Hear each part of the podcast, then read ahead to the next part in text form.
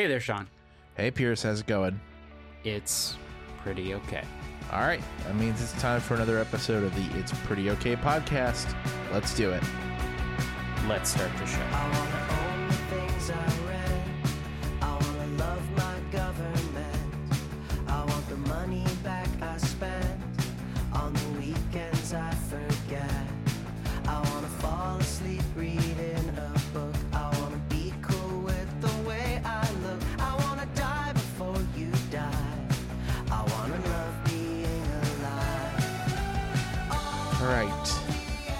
Got the two of us this week.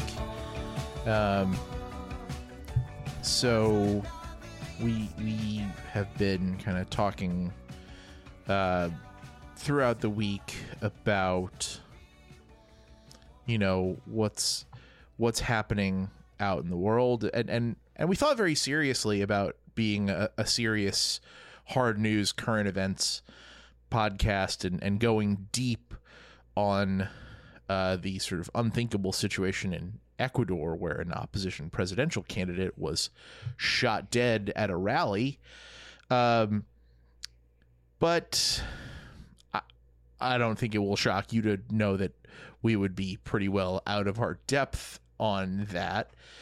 Um, and, and so our kind of the other thought The only had- the only geopolitics I talk about is how stupid Tommy Tuberville is because that's that's a local geography, unfortunately to me, nearly. a position that all of us, apparently except the people of Alabama, can get behind. Um, but yeah, so the the other thing that was sort of top of mind for us to keep from doing another hour on that soccer game from 2011 um, is that I realized, particularly in the last couple days, um, that I have been uh, refreshing one tab in my browser like an absolute insane person. Um, and that tab is the uh, Liverpool FC subreddit uh, because it is the middle of the summer transfer window and every um, every bit of rumor and speculation and uh, piece of info that that leaks out from uh, journalists and quote unquote journalists of varying levels of reliability um, is like a sweet, sweet uh, bump of cocaine.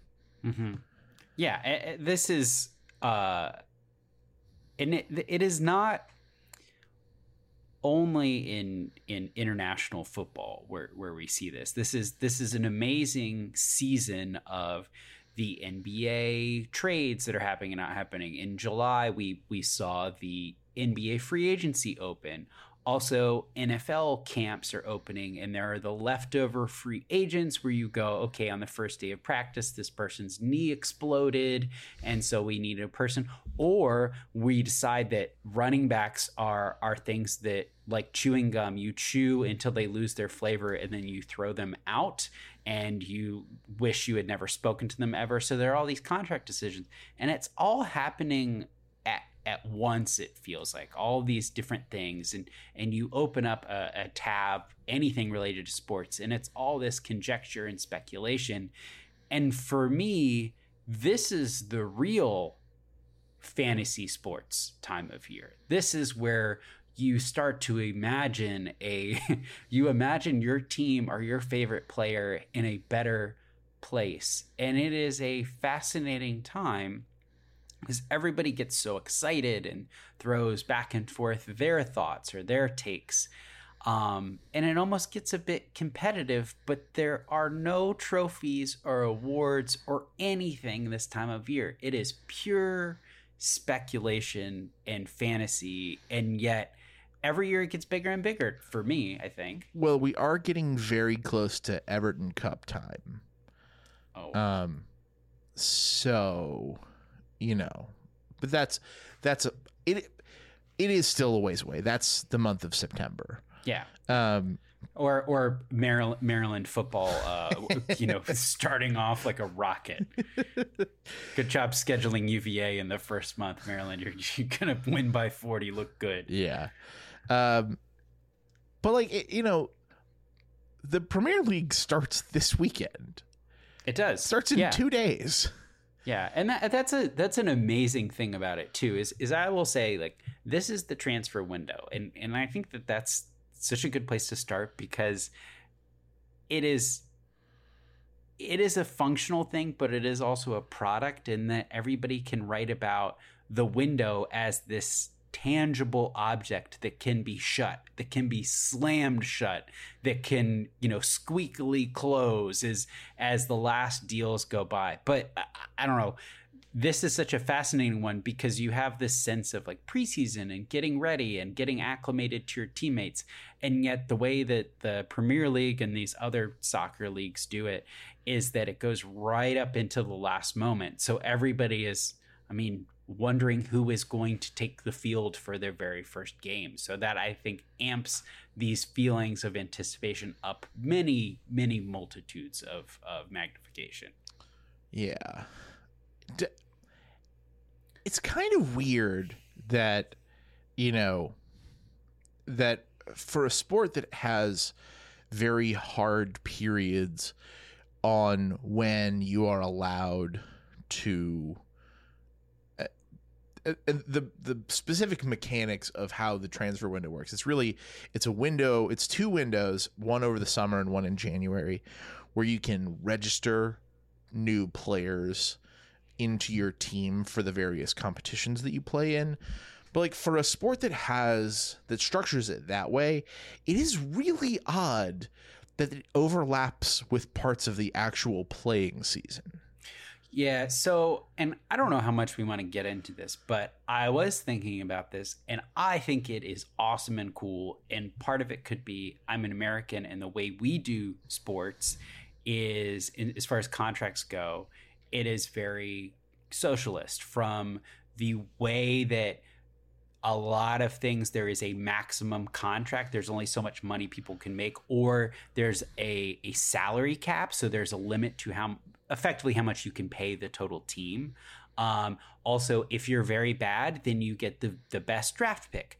That's that's not late stage capitalism at all. Whereas this this is two teams eh, eh, have to have to not only negotiate between each other how much they they value another person but then also to get that individual very individual level they have to get that individual to agree to come to them and agree to terms to a contract it's it's a lot more it looks a lot more like how we pay people in the, the US. And I think that you can adjust on the fly to your season to to get after something. There are some rules and stipulations in a way that I think that there are more rails against that in in a lot of these US sports. So the two big differences there. One is soccer doesn't have a draft system uh, other than MLS.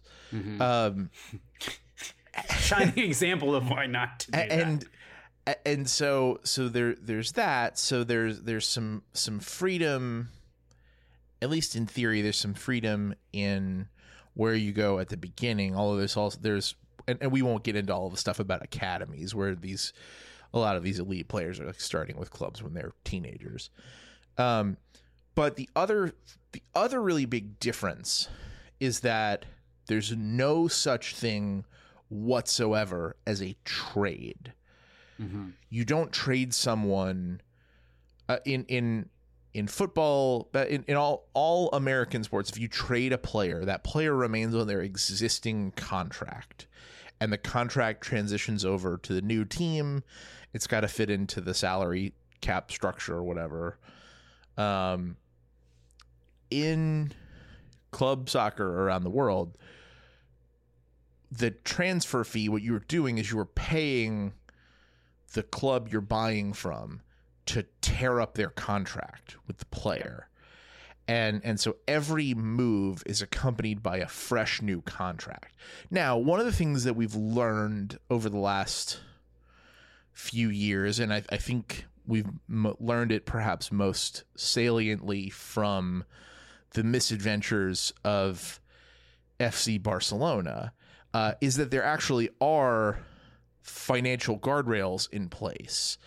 Uh, they uh, it, they're not that hard to stay within unless you are operating at a, a level of malpractice that almost has to be um, fraudulent and criminal somewhere along the line. Mhm. Um, but but there are, and and they differ. They sort of differ from place to place.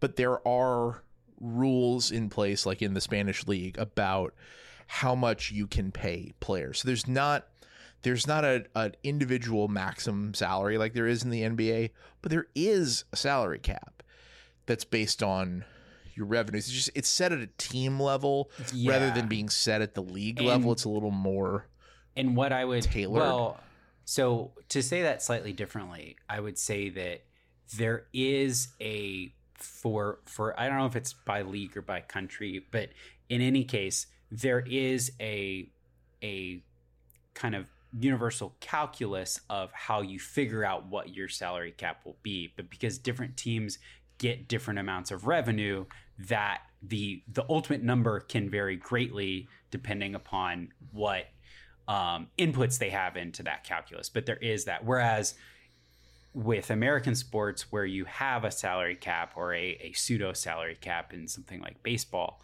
um, it's just a number for everybody, no matter if you're in a big market or a small market. Which big markets and small markets, that's that's a lie. Don't don't believe them. But truth truth be told, like more people are buying Yankees jerseys than they are buying Diamondbacks jerseys, and that impacts the amount of money you have revenue wise. And then going back to the socialism, the Yankees, if if as they do every year, the Rays uh, are are not spending a lot of money and and aren't uh, you know generating that much revenue. Revenue is shared from the Dodgers and the Yankees down to them, so that you know the owners still get a big profit. yeah. Um, but you know which which i think is and to come back to our, our real point is like there are very different ways we get to this and yet the month of july and into august is very exciting for the nba where when you do a trade a thing that they can do the money has to match up because the contracts are, are just being exchanged.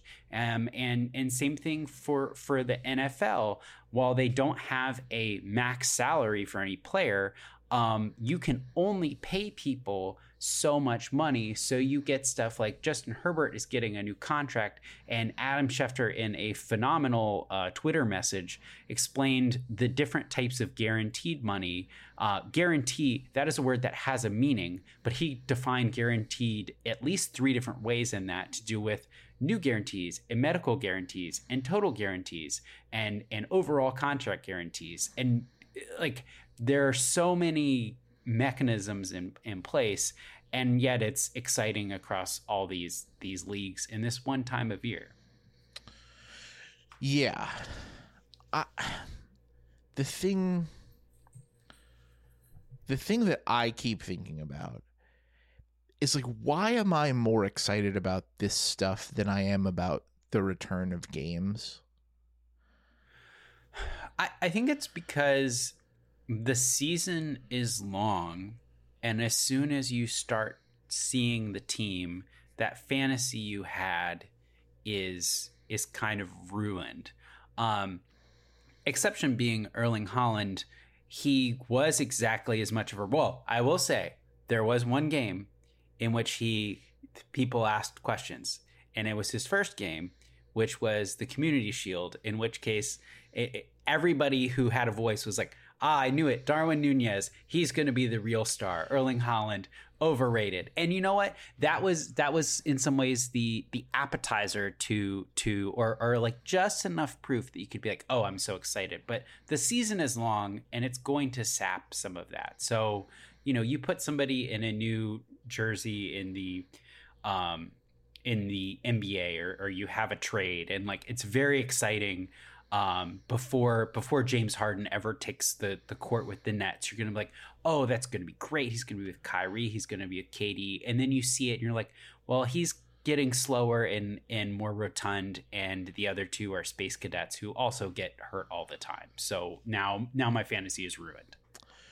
Yeah, it's still it's still part of this uh, sort of trend that I find kind of troubling where over uh, it, it certainly feels like over my lifetime um fans have sort of increasingly aspired to be or at least carry themselves like they aspire to be um, front office executives Mm-hmm. rather than like they wish they were players or coaches or whatever and and so there's this like altar of the transaction and and and people you know uh, taking to the internet in droves to you know to count people's money and berate teams for making moves or not making moves in a way that I'm pretty uncomfortable with. Yeah. I, so I think that, and I had a, of all things, I had a work presentation not that long ago, and it was someone who who used to play, uh, I guess used to play soccer competitively. I don't know if it was in college or what. This is an older individual, and they were talking about how like their their dream job would be to basically be in in a front office somewhere um, in soccer and or scouting in some way. But this is a person who specifically does like pricing as one of their big jobs. It's not an actuarial job, but it's about as close as you can get in my job. Like knows, you know, how how prices work over time and everything else and all, all these things. And I think that this time of year is especially inviting to that sort of person where you can assess value in a way that is is kind of is is pretty nerdy. Now, I think that anybody can can work up the the knowledge and everything to be like this is why that was a successful pick and roll or um you know this is this is a great uh defense to play or this is the problem with the Tampa 2 whatever like you can pick that up. But it is such a time of year to like turn on that that value thing and kind of imagine a fit that is is kind of uh, removed from certain realities, but you can imagine it because of the math you've done on a napkin or something like that.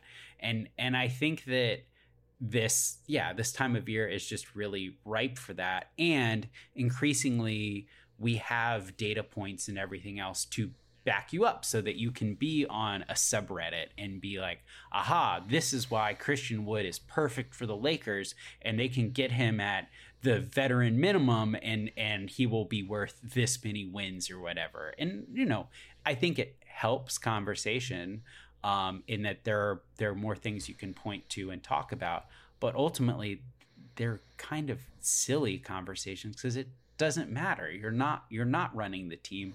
And there's something more honest about genuine fandom of like this guy does cool dunks. It's like that's fine. That's totally fine. But when you're like, I, I read this thing and now I am very knowledgeable all of a sudden, um, it's like, well, you're you're not going to make the decisions. Just enjoy the entertainment. Uh, yeah, I, we're, we're I feel like we're this this is where we run into the problems where you like you start focusing on the wrong things. There, there was a um, uh, Nate Duncan is like a, a sort of prominent NBA Twitter type figure, and I can pinpoint the time that I said, you know what, this is not a person I need in my feeds anymore. I'm getting rid of this person from my life. And it was the time, it was the game where I, I want to say rookie Anthony Edwards um it dunked Yuta Watanabe into another dimension, Mhm. like put him in a time hole Mhm. and uh Nate Duncan tweeted about how he was only like uh, 3 for 10 from 3 or something like that. It's like motherfucker, stop. Watch what's happened. Like we're we're talking about, you know, we're talking about soccer transfers. there was a no hitter the other day in Yeah. baseball. Yesterday, I think there was a no hitter yesterday. Uh, there was another no hitter uh, over the uh, over the weekend, either over the weekend or like on Monday. Um, Mhm. There is actual cool stuff happening on sports fields. The problem with this time of year is that they're only happening on baseball fields. Yeah. Um, It's a dumb. It's a dumb shape with with they run they run at rubber bags. This is this is a dumb sport. There's no there's no goal you're hitting it into. All the other sports, there's like an area that you are stopping. You know, you're stopping them from going into, and and this is this is not that. We well well. We've said many times that baseball is problematic. At, at, at its core, it doesn't make any sense. yeah. It's still it's still cool though, and we could be sitting and enjoying it, but we're not. We're talking about things that we project and and be like, you know, this is the first this will be the first player to do this or this person has been, you know, the biggest transfer fee ever. It's it's all like it is all projection and and conjecture and and everything else. But I think also there's there's a bit of it's it's a product that is being fed to us. Now, I know that technically NBA free agency has been around as long as free agency has been around and same thing with the NFL and and they've always, you know, signed new players before camp start or into camp or whatever. But I think that increasingly the off season is a product because there's so much made about the drafts, the NBA and NFL draft, and for that matter, the NHL draft too. Um, but there is really no offseason for the coverage and the entertainment of the sport. And the free agency period, this part of the offseason, is such a big deal now. And one thing I was thinking about because this week, uh, a lot has been made of some uh, investment made by a, a gambling house into ESPN is that this is the time of year when the lines come out, the odds come out for MVP and uh, who's going to win the title, be it the Super Bowl or the NBA championship. The, and and there's there's shows about the schedules. This is where that steam can start moving on the locomotive, and people can like start placing bets for the season, and then you have them hooked in terms of like, oh yeah, well I said the Chiefs were going to repeat, so that's going to you know impact what I'm watching. I need to go check in on the Chiefs, and then I need to check in on their games, and you know the betting is more recent, but like getting you to stay tuned in when there's only one sport to watch, whether you like baseball or not. The lack of variety um, is not great for these networks. So bringing that in is good for the NBA because we're talking about the NBA right now, and they don't start they don't start anything for over a month, and it's good for the networks because more eyeballs are on there. Yeah, I, I like I I'm torn because I want to counter that with something like I want to counter that with something flippant and dismissive like well why is it my job to care about what's good for the networks? Which is a thing I firmly believe in my heart. Um people should stop uh, uh people should stop siding with the the the giant businesses in their lives. Um and and that you know that comes down to sports too. Like stop evaluating uh your team's transactions in terms of what it means you know for for the team's bottom line. Um you know this is uh, this inevitably happens uh during the NCAA basketball tournaments particularly on the men's side. And and, and a bunch of people turn into like media reporters for a while and, and are very invested in you know what the ratings are and and what um you know what matchups uh CBS or whoever would love to have for ratings purposes and I I didn't necessarily think about it all that much before but then I saw Bomani Jones pointing out like why the fuck does anyone who is watching this care about what the ratings are? Why do you give a shit if anyone else is watching it? You know, and that just it it hit me so hard in the right place. I was like, oh yeah, wait, this is weird. Why are we talking about this? Well, it's it's and and there was something that was discussed. I, I don't remember if it was on True Hoop. No, it was probably Defector, but a, a number of people have talked about it. It's the time of year where you talk about ratings and people get you know worried about them and they project out. It's the same thing. So there was the Hall of Fame game, which is a stupid, stupid football spectacle that is played in. Uh, I guess it's in August, but it's basically July in Canton, Ohio, on a not real football field or not real football stadium.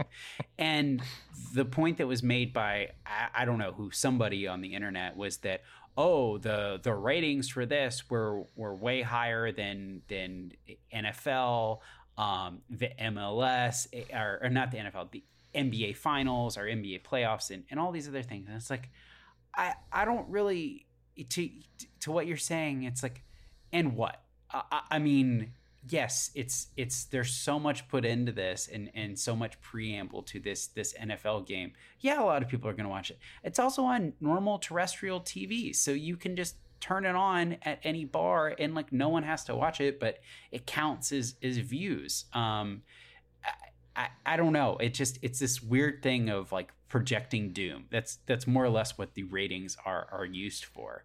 Or and they only the NFL's case projecting their dominance. It's like it doesn't really do anything. It doesn't signal anything changing.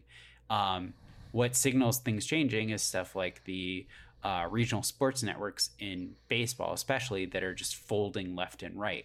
That's a problem, and that's probably more like mismanagement on their end because I don't know. I don't think any fewer people are watching sports. They just might be watching sports differently. So yeah, what does that number matter? It doesn't really mean anything without like a real um a, a, real way to compare it to other things because what they did was saying like it has more viewers than NFL, MLS Cup. It's like, well, how many people watched the MLS Cup last year?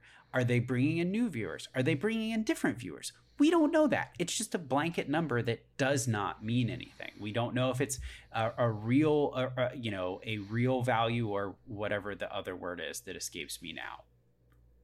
Like real, real money versus uh, real dollars versus um, uh, the, nominal dollars. Yeah, nominals. Yeah, real. You know, are these real? Are these real views? Or are these nominal views? Right. Yeah. Um all right. I, I, I do I do think I feel a little better about, you know, uh going full uh Jack Nicholson uh in in the departed into into the comical sugar bowl of transaction cocaine. Um, I feel a little better about that. I, I, I do I do want to defend it in a way that is is much simpler, which is that um, for all the ways that this is maybe a gross function on the part of people who want you to watch these things. Mm-hmm. Um, I think that the wonder and the fantasy of it, and the fantasy that's not like competing with your friends and collecting these group of people and rooting for them or rooting rooting against them in weird ways. This is like all wonder and fantasy, and I think that that is really great. And and if that's what gets you as a as a kid to be like, I really hope Dame Lillard comes to my favorite team, which is the Heat for unknown reasons. Like if that's what gets you hooked and that wonder is what keeps you going, great. And if you're someone who is, you know, our age and you're like, oh, uh, Moises case, because uh, I just tripped over. Uh, Caicedo is coming to Liverpool, and oh, they have a, a New Jersey. I'm excited to buy his jersey because mm-hmm. I like watching him. Like that's fine and that's good. And if that's something that you can can daydream and get excited about, no one is hurt by that as long as you don't get online and be like, they overpaid for this person. He's a bum and he's not worth anything. It's like, well, they can pay it, and also how much like let's point fingers. Let's let's not do that. Let, let's not point right. fingers at people's value it's your not it's not your job to bookkeep for your favorite sports teams. Yeah. And that's that's the thing that's bad is when it drifts into that type of this behavior. I yeah i can get behind that. Um okay. You bring up moises caicedo and what seems to be a fast developing uh, squabble between Chelsea and Liverpool over who's going to get to pay a very large pile of money to employ him for the next few years. Um, in lieu of a trivia question this week, since we don't have Max, um, as I start to ask you this question, we have been recording for exactly 30 minutes. Mm-hmm. In that time, how many times did I check my phone and refresh Twitter and or the Liverpool subreddit? At least four. Seven. It's not eh, like I am out of control. what what is I think what is maybe the most fascinating part about the international football thing is that there are so many different quote unquote sources and media Yes. people. There there are not as many with you know here in the US or there are a couple that we really trust, but I feel like with with soccer there are endless boundless people who who you're like, "Oh, well, the X said this," but then A through through Y are like, you know, telling you other things. It's yeah, it's to the point where like if you if you were doing this through Reddit, every sort of team subreddit basically has like a tier list over time where where the moderators uh, and the the you know the non-mod sort of community members collaborate each year to essentially rank the pundits in terms of how reliable they are for news for that club. So like it, it's it is a real thing, and so like each each post will be tagged with a tier, and sometimes it's an outlet that's not a high tier for your club, but they're they're generally considered reliable for the sort of club that you'd be buying from or selling to, and so like all that stuff gets noted. It really is kind of an impressive ecosystem. You just have to not read too many of the comments below it. That's this is all what this always comes back to. Stop reading internet comment sections. yeah, what you've just described is is 538 by another name. How are they doing? How's 538? How what's their record? Well, Were five they thirty eight relegated? doesn't. Sorry, these don't like tout themselves to be uh very scientific or anything like that. Yeah. And but that is how we get to the bad part of this fantasy time of year because the I'm not picking on the nerds because it's me, but people who have all of this data decide that they are they are the gatekeepers of which fantasies are relevant and which are not. Hmm. And that does take the fun out of like basically what if Kevin Durant was on the Warriors? Well, he was, and it was pretty good and awesome. And, you know, that's a thing that, you- know, a kid imagines while they're shooting in their backyard. Um, that's good until it gets, gatekeepy about like, well, well, this is my Elo rating says this, or I Oh, think they have God. Raptor Nope. and LeBron. Nope. Now that now that we've said elo rating, that's the magic. That's the magic word uh, where we have to stop um, a- a- and and move on to uh, Pierce sorry. So, what are you apologizing for today? Um, so this is a thing we we may have to revisit down the road. Is I've I've been going back and watching episodes of Good Eats from the from the beginning, Oh, which is a very fun thing because it is in part set in Georgia and near me. So there will be places that still exist but are from 20 years ago, and I'll be like, "Oh, I know that place," or "I've been there," which is such a silly thing, but for a cooking show, it's a unique thing. Um, but one thing that happened is I watched an episode where they make biscuits, and um, it is Alton Brown and his grandmother, and it is a delightful episode. And you know, anymore biscuits are treated as like a lot of other food for the working class. It has been um, reappropriated by, or it has been appropriated by people who want to fancify foods and it, it, gets kind of overwrought and they make really simple biscuits that seem delightful and i was like i this is this is a bread-ish product things that i have experience with but i've always been hesitant to make biscuits and they feel like there's a lot of pressure and i get nervous about them but i said i'm going to do this this doesn't look that hard they talk about it as something that is made every morning. And it's like, it can't be that hard if you make it every morning. So I get my notebook and I write down the recipe because that's how I like doing it. And I go ahead and make the recipe, and and out of the oven comes um, some really excellent looking biscuits. So I'm eating them. We're eating them in my household. And there's a comment like these these don't taste right. Do you can you can you taste it? Um, and I tasted it, and I was like, oh. And I'm looking at the recipe. I'm like, I followed the recipe. I did the recipe right. And I made them again yesterday, and they turned out really well, and everything was great. Now, in between those two periods, and a big reason why I made them again, I will say biscuits are not that hard to make. Um, the recipe is very simple. Go get uh, what is it? Uh, white white lily fly flour. Uh, that's like the very southern brand. Um, you can use the thing on the back of that.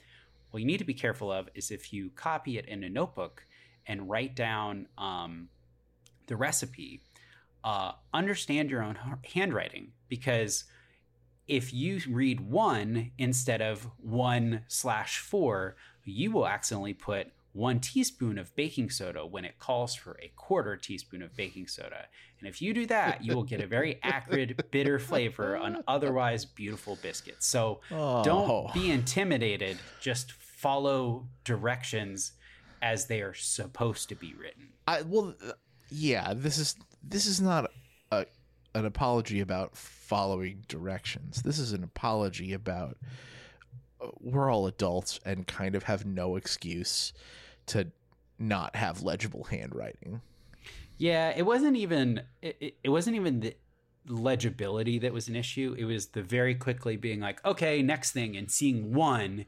If anything, it's probably my eyesight. That's probably the real indictment here. Is my eyesight called Okay. household biscuit trauma, and that was avoidable.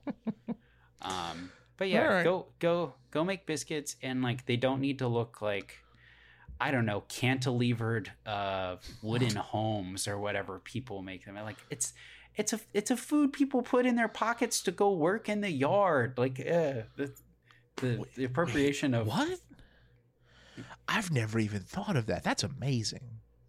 Yeah, it's it's like they're like th- them being soft. They're supposed to be soft on the inside because like they have to be durable. You either you eat them quickly or you bring them with you with stuff inside, and it's just it's like I think it stays Oh, together oh yeah. better yeah. We're, than now yeah. we're, we're starting to talk about like hardtack and, and that sort of stuff. Well, even even regular even regular biscuits, like they don't have to be completely falling apart, but they are they are it's grab and go food, not like Yeah. hey everybody gather around the table at eleven thirty on a Sunday and make uh make a holiday out of it, basically. All right. Uh no, that's that's good. And and don't uh you know, get your eyes checked if you need. Uh don't over baking soda your biscuits. Um and and make sure that you know if you're an adult, you your handwriting is is readable even for people with bad eyesight. Um I think those are things that we can generally all get behind. Um Yeah. all right. Uh, the big idea from pop culture this week. Um, it's been a it's been a bit of a rough week. There's been been a lot of um, a lot of sort of famous. Uh, well, I say a lot. There, there's been some some notable uh, music deaths in the last Mhm. week or so. Um, and the the big one is Robbie Robertson from the band, and uh, this I think would be a great occasion to go back and uh, reread essays by Hanif Abdurraqib and Steven Hyden about the Last Waltz. Yeah. Um, uh, those those two essays are specifically, I believe, about um, the Last Waltz as a holiday movie and specifically a Thanksgiving movie. So it's a it is a little bit temporally weird, but uh, but I, I still it it's it's the right time to go back and, and revisit this. So I'll I'll put links to those in the show notes. Um, but also, uh, a musician by the name of Sixto uh, Rodriguez died, and he is someone who was uh, very obscure as an American musician in the 70s. And then he kind of disappeared off the face of the earth. But his music got really popular in South Africa, of all places. Yeah, And- I would I would also say you used disappeared, and this that's a this is totally a if a tree falls in the forest and no one is there to hear it, does it make a noise? Because eh, he didn't really disappear. It's just no one cared. No one was looking for him except true. Until uh, 2012 when a documentary called Searching for Sugar Man was released. Uh, that Senator, I, now I, I am I am saying this having not seen it, but the the occasion of Rodriguez's death, I think, is is maybe going to be the the push that I need to finally watch it. Um, But Mhm. these two, uh, I believe it's two South African guys, sort of go on a quest. They they they hear rumors that he's that Rodriguez is already dead as of the early 2010s, and so they try to get to the bottom of this and, and figure out is he still alive? Uh you know why why is he so obscure? Like uh, you know and and so uh, it's a shame you know it's a shame that he's no longer with us but you know i'm i'm looking forward to you know to engaging with this now even though it's probably 10 years too late Yeah, uh, and and I have seen it because I've seen most music documentaries. Oh, Um, so it, it is it is a good one. I, I find it to be, uh, it's it is it is about people and and how they come together and stuff, and so that it's it's really good. Much better than the King Crimson documentary that I just watched, which was terrible for reasons that don't need to be discussed here. But um, if you ever need a recommendation for uh, music documentaries, I will tell you where the good ones are. Perfect. Um, all right. Uh, no trivia. So that's the end of the show. You can find us at our home on the web, www.prettyokpod.com. Uh, you can also subscribe to the show feed on your podcast app of choice. We'll be back next week to talk about something else. Until then, I'm Sean. I'm Pierce. Thanks for listening.